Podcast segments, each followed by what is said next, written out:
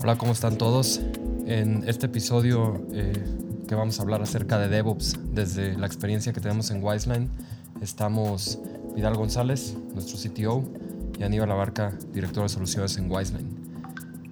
Empezamos hace un rato a platicar acerca de cómo crecer esta cultura de DevOps y ayudar a otras empresas a transformarse, ayudar a implementar estas mejores prácticas.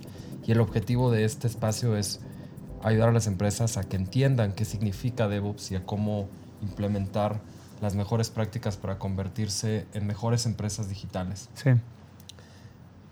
Antes de entrar en todo eso, donde queremos invitar a personas que estén interactuando, que, tengan esta responsabilidad en diferentes empresas, casos de éxito, compartir algunas de las cosas que estamos leyendo, etc. Me gustaría que hoy nos ayudas a entender qué es DevOps, cómo puedes definir. DevOps. Claro. Mira, yo, yo creo que, que DevOps es, es el resultado de un movimiento que ha venido sucediendo desde hace ya varios años, eh, que es la convergencia de, de, una reflexión de como industria cómo hacemos las cosas. Y yo sé que me estoy yendo un poquito al abstracto, ¿no? Pero si nos ponemos a, a pensar, ha habido eh, ese momento de reflexión de cómo cada disciplina del conocimiento del ser humano hace las cosas y se ha dado en manufactura, se ha dado en ingeniería civil y demás. Y creo que en software no habíamos tenido ese, ese momento de maduración y llegar al punto donde nos ponemos a reflexionar cómo podemos trabajar mejor. Digo, no, no sin antes decir que ha habido movimientos como el de Agile que nos han acercado un poquito más a ese entendimiento de que creo que hay mejores formas de hacer las cosas pero creo que DevOps, si lo pudiéramos definir, es eh, un, un hito en la historia de la disciplina de desarrollo de software y de tecnología que nos permite entender cómo podemos ir a hacer las cosas mejor, ¿no? Quiero conectar esto con una pregunta acerca de cuáles son las cosas que generalmente encuentras que son errores de entendimiento de qué es DevOps. Uh -huh. Y complementando eso, ¿cuál sería la diferencia entre otras iniciativas, otros, eh, es, otros hitos que ha habido, y lo mencionaste, por ejemplo, con Agile? Uh -huh. Yo, yo, creo que, para empezar, eh, la, uno de los errores más comunes en el entendimiento de DevOps es pensar que DevOps es un rol. Creo que incluso nosotros en Wiseline lo, lo cometimos muy al inicio, quizá porque era lo que el mercado nos estaba pidiendo, ¿no? Y decíamos, necesitamos DevOps Engineers. Y se dio este, como, eh, este craze o esta petición de, de, estos ingenieros y entender que nada más es automatización. Y ese es uno de los problemas más comunes que vemos. Yo creo que es importante entender que el estado de la tecnología al día de hoy nos permite automatizar mucho del trabajo de operations, pero no es solamente automatización. Y, y ahí se encuentra una de, los, de las partes más importantes que las empresas pueden considerar cuando se trata de empezar a trabajar diferente. Creo que el entender que DevOps lo podemos hacer como equipo y es una cultura de cómo los equipos pueden trabajar para darles un gran nivel de autonomía y también habla de qué tipo de liderazgo se requiere dentro de la empresa para poder dar estas condiciones de autonomía, de, de, seguridad para ir a experimentar con el software y con los usuarios, eh, es algo que, que, las empresas deberían de poder empezar a, a, hacer. ¿no?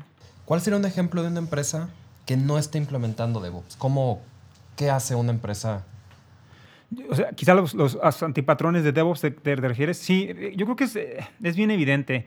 Por ejemplo, yo diría, es clásico cuando una empresa ve cada incidente o error de un sistema o del equipo como una forma de regañar a ese equipo y hacerles aprender una lección de una manera eh, a regañadientes, diría yo, ¿no? Porque honestamente hemos visto muchas empresas que tienden a tener culturas donde los errores, en vez de ser vistos como oportunidades de aprendizaje, son una forma de, eh, como de reprimir al equipo, ¿no? Y eso ah, pudiera parecer muy drástico, pero eso es uno de los errores más comunes que hemos visto. Y luego, y luego otra es, yo creo que sobre todo en las empresas más tradicionales, un, un error muy común es pensar que el software es una fuente de costo y no es una fuente de inversión. Ahí creo que tú también eh, has visto y compartes este, este punto de vista donde eh, para poder empezar siquiera a pensar cómo DevOps puede ser una parte transformacional para tu negocio, primero deberías de, hacerte la pregunta, ¿cómo veo software yo? Para mí es, pues es un mal necesario que tengo que ir a hacer porque todo el mundo lo está haciendo y eh, IT es una fuente de costo o entiendo cómo lo que puedo ir a hacer con software va a potenciar mi negocio principal, ¿no? Como producto. Sí, otra cosa que he visto y, lo voy a poner como uno de los ejemplos que creo que definen cómo no vemos nosotros DevOps en Wiseline. Creo que va más allá de automatización o de release engineering. ¿no? Eh, va más allá de solamente esa unión entre que ya no haya una, una barrera entre desarrollo y operaciones. o, la definición de DevOps es Development and Operations y que trabajen juntos, pero creo que queremos ir más allá, ¿cierto? Creo que cuando hablamos de DevOps, cuando hablamos de una, una empresa que está implementando DevOps, generalmente queremos hablar de una filosofía o una cultura interna que supera esas dos características o esas dos definiciones, release engineering y solamente esa unión entre, entre desarrollo y operaciones. ¿Cómo más describirías ese, esas empresas que ya están logrando ir más allá de esas pequeñas pasos o, que ven DevOps solamente como, ah, ya instrumenté esto y ya estoy haciendo em, un, release automático a producción, porque estamos hablando de algo mucho más allá que claro. de esas cosas. Que, ¿Cómo ves esas empresas? Yo creo que las empresas que realmente han entendido el, y quizá se dio de diferentes maneras. Eh, recuerdo que hace poco estaba leyendo eh, un muy buen libro que se llama Creative Selection de un ingeniero de Apple. Y, y, el hecho de que, por ejemplo, en Apple no creo que se hable de una cultura de DevOps. Eh, creo que más bien DevOps se ha hablado como, como un movimiento fuera de las empresas que ya lo entendían y que simplemente no le habían puesto un nombre, pero que estas empresas empezaron a tomar filosofías como las de Lean Manufacturing, Emergent Leadership, eh, Reliability y Visibility de, los, de los sistemas, eh, empezaron a implementar todas estas prácticas y se dieron cuenta que es lo que los hacía mejores, pero nunca le pusieron un nombre. Y creo que lo que muchas empresas tienden a, hacer a la hora de adoptar DevOps y, se quedan muy cortos es en lo que tú mencionabas, ¿no? Nada más pensar que DevOps es automatizar y hacer continuous integration y continuous eh, deployment. El tema ahí también es para lograr una gran agilidad, no necesariamente se refiere a crear un proceso automatizado de entrega a producción, sino también el entender que áreas como la de seguridad, la de pruebas, tienen que mejorar a la par con esa entrega de software a producción más ágil, porque si no, simplemente eres una empresa que puede entregar más constantemente con Continuous Integration y Continuous Deployment, pero no necesariamente con alta calidad. Y, desafortunadamente, o bueno, afortunadamente en software, tienes muy pocas oportunidades para ir a demostrarle a tus usuarios que sabes cómo entregarles software que funciona, ¿no? ¿Cuántas veces vemos excelentes ideas malas, o sea, ejecutadas de una muy mala manera, que lo hacen muy rápido, con muy poca calidad y se pierde el negocio completo, la oportunidad de negocio? Y creo que eh, un, un, error común o una de las cosas que los, los líderes de ingeniería deberían enfocarse es no nada más en enfocarse en la agilidad, que es eh, definitivamente uno de los temas principales de DevOps, sino también en la calidad hacia los usuarios. Y además de esa parte, ¿cuáles son los Estamos hablando de agilidad, estamos hablando de calidad y, bueno, en calidad muchas otras características que, están, que envuelven calidad. Hoy en día estamos hablando de seguridad, estamos hablando de escalabilidad, eh, obviamente un, porcentaje de error muy pequeño. Todas esas son, podríamos hablar que son formas de describir calidad o, atributos de calidad. ¿Cuáles son los principios que observarías o que, o que son importantes para definir que una empresa está cumpliendo con, esta, con estas prácticas de DevOps? Ya, yo, yo creo que incluso a lo mejor eh, me juzgarán por ser muy by the book, pero yo me iría a lo que dicen libros como el DevOps Handbook y Accelerate y otros, que, que, hay tres principios, ¿no? El de Flow, el de Amplify Feedback Loops y el de Continuous Learning y Continuous Experimentation. ¿Cómo describirías Flow? Flow es todos los esfuerzos que van enfocados a reducir fricción entre, entre una idea que creemos que puede ser resuelta con tecnología y la materialización de esa idea en software o hardware potenciado por software que da el beneficio al usuario final. O sea, resumido es, ¿qué, qué puedo hacer para que desde concepción de idea hasta que esa idea esté en la mano de los, de los usuarios pueda suceder tan rápido como sea posible? ¿Y Amplify Feedback Loops? En, la parte de Amplify Feedback Loops es de, si yo ya estoy entregando eh, software de manera constante y ágil, reduciendo un montón de fricción una vez que entiendo el principio de flow, es, y que no son exclusivos, los puedes ejecutar en paralelo, es Amplify Feedback Loops significa que una vez que estás operando ese software o esa tecnología en producción, que los usuarios lo están usando, que le des información al equipo que está desarrollando esa tecnología información de calidad para que después puedan mejorar ese sistema a raíz de los datos que obtuvieron una vez que operaron ese sistema. Y, de lo que se habla es, por ejemplo, no sé, es muy común ver cómo equipos pueden entregar a producción muy rápidamente, sucede un incidente, nadie tiene idea de, de dónde salió, por qué sucedió y cómo podemos solucionarlo. ¿no? Y creo que ahí es donde equipos dan la ilusión de tener agilidad y luego al no ejecutar en esos continuous o amplify feedback loops, em, caen en la falta de calidad que después crea que agreguemos más procesos burocráticos y luego negativamente vuelve a afectar el flow y es donde las empresas se vuelven, se vuelven lentas, porque incluso, o sea, aunque empresas nacen siendo cloud native y empiezan utilizando tecnologías cloud, hacen continuous integration, continuous deployment y pudiera pensarse que han entendido el tema de flow, cuando no hay esos amplifying feedback loop, feedback loops y, ese principio se entiende bien, puedes llegar a, square zero, ¿no? Que es burocracia. Entonces el continuous experimentation o el tercer principio que comentabas, a su vez logras implementarlo cuando los otros dos están funcionando. Así es, así es. Yo creo que diste, diste en el punto donde si estás habilitando a que tu equipo pueda entregar software rápidamente y a producción y luego les da suficientes datos para que puedan correr ese ciclo con calidad muchas veces, si le das ese sentido de agilidad y de confianza desde el punto de vista de calidad a los equipos, lo que vas a generar es una cultura donde tu idea no es mejor que la mía. Vamos a ir a probarla con nuestros usuarios. Y aunque eso suena muy poco intuitivo, ¿no?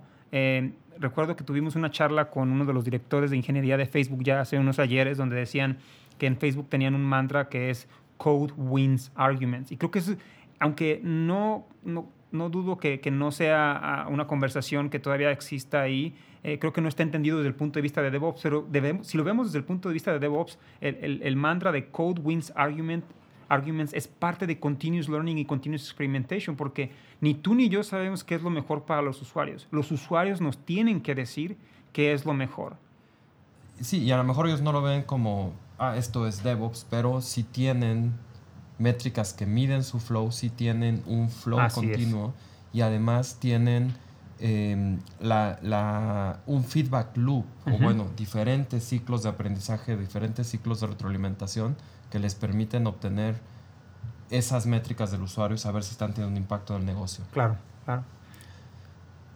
Pensando en las empresas que deberían estar interesadas en conocer más acerca de DevOps, en empezar a hacer estos cambios, a implementar prácticas y la cultura de DevOps, ¿a quién le recomendarías en la empresa? ¿A qué rol, a qué nivel en la organización le recomendarías en la empresa que debería empezar a entender Esa es una, es una excelente pregunta. Mira, yo, yo creo que DevOps es una responsabilidad de management.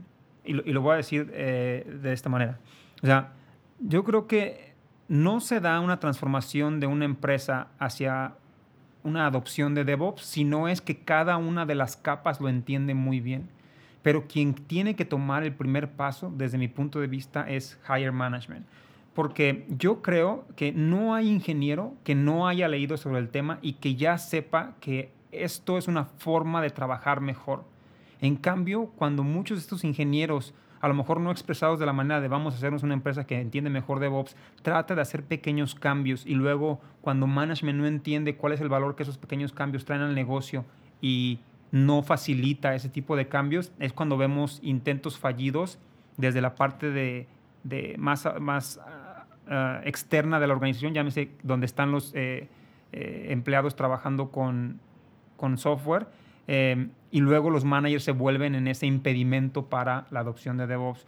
Yo creo, y es, es la razón por la que estamos creando espacios como este o esta este podcast de DevOps es dirigido a los líderes, porque yo creo que muchos ingenieros van a tomar eh, notas interesantes de lo que vamos a discutir durante esta serie de podcast, pero yo creo que los líderes son los primeros que deben de decir, eso hace sentido, y te lo voy a decir de una manera muy simple. Cuando, cuando para mí muchos líderes decían que las empresas tienen que adoptar la cultura del Silicon Valley, para mí no me quedaba claro qué significaba eso cuando yo realmente vi con claridad qué, qué significaba poder hacer una cultura de ingeniería de alto desempeño como existe en el Silicon Valley fue cuando entendí eh, estos, estas prácticas técnicas, estas capabilities, esta cultura a través de lo que DevOps predica. Claro. ¿Por dónde deberían empezar, aparte de seguir este podcast y, seguir eh, conociendo más de lo que estaremos hablando en este espacio? ¿Por dónde recomiendas a las personas que estén interesadas a aprender más del tema? ¿Alguna lectura? Yo, yo diría, este, The DevOps Handbook es un excelente libro. Gene Kim, Jess Humble. Jess Humble fue el creador del libro de, de, Continuous Delivery, si no, me, si no me equivoco. Y también escribió otro que se llama The Lean Enterprise. Eh, yo empezaría por, por The DevOps Handbook, Lean Enterprise o Accelerate, cualquiera de esos libros. Eh, y luego yo creo que hay un montón de videos en YouTube. He visto uno de cómo Netflix entiende DevOps. He visto otro donde A16C habla acerca de DevOps e incluso entrevista a, Nicole Fosgreen acerca de Accelerate. Entonces yo diría, pueden empezar con eh, algunos libros, pero también ir a ver recursos en línea como YouTube para, para encontrar pláticas e historias interesantes de transformación de DevOps. Igual y podemos poner los links en la en, cuando este episodio esté, esté, esté al aire. Otro libro que a mí me encanta y, y yo quizás soy, más del lado de storytelling y, y, menos de la parte más, más técnica, The Phoenix Project ah, también. es, es eh, bueno, es uno de, de hecho, de los mismos autores autores em, que también participaron en DevOps Handbook. Y, y me parece muy bueno para todos aquellos que estén más del lado del negocio, más del lado de el entendimiento del, de los procesos de la, de la, cultura organizacional, me parece que es una muy buena forma de empezar también. Sí, totalmente. Entonces por ahí podremos compartir eso y más adelante podríamos hablar más a detalle de algunos de los conceptos clave que vienen en los libros que estamos leyendo y que estamos compartiendo y que estamos usando e implementando aquí en Westman. Sí, esa es la idea. ¿Algo más, Vidal, que te gustaría compartir? No, este, que nos den retroalimentación, que planeamos hacer este tipo de charlas eh, frecuentemente y publicar este tipo de contenido y el feedback de las, de las personas nos haría un buen, un buen ayuda, ¿no? Así es. Muchísimas gracias. Gracias a ti, Animal.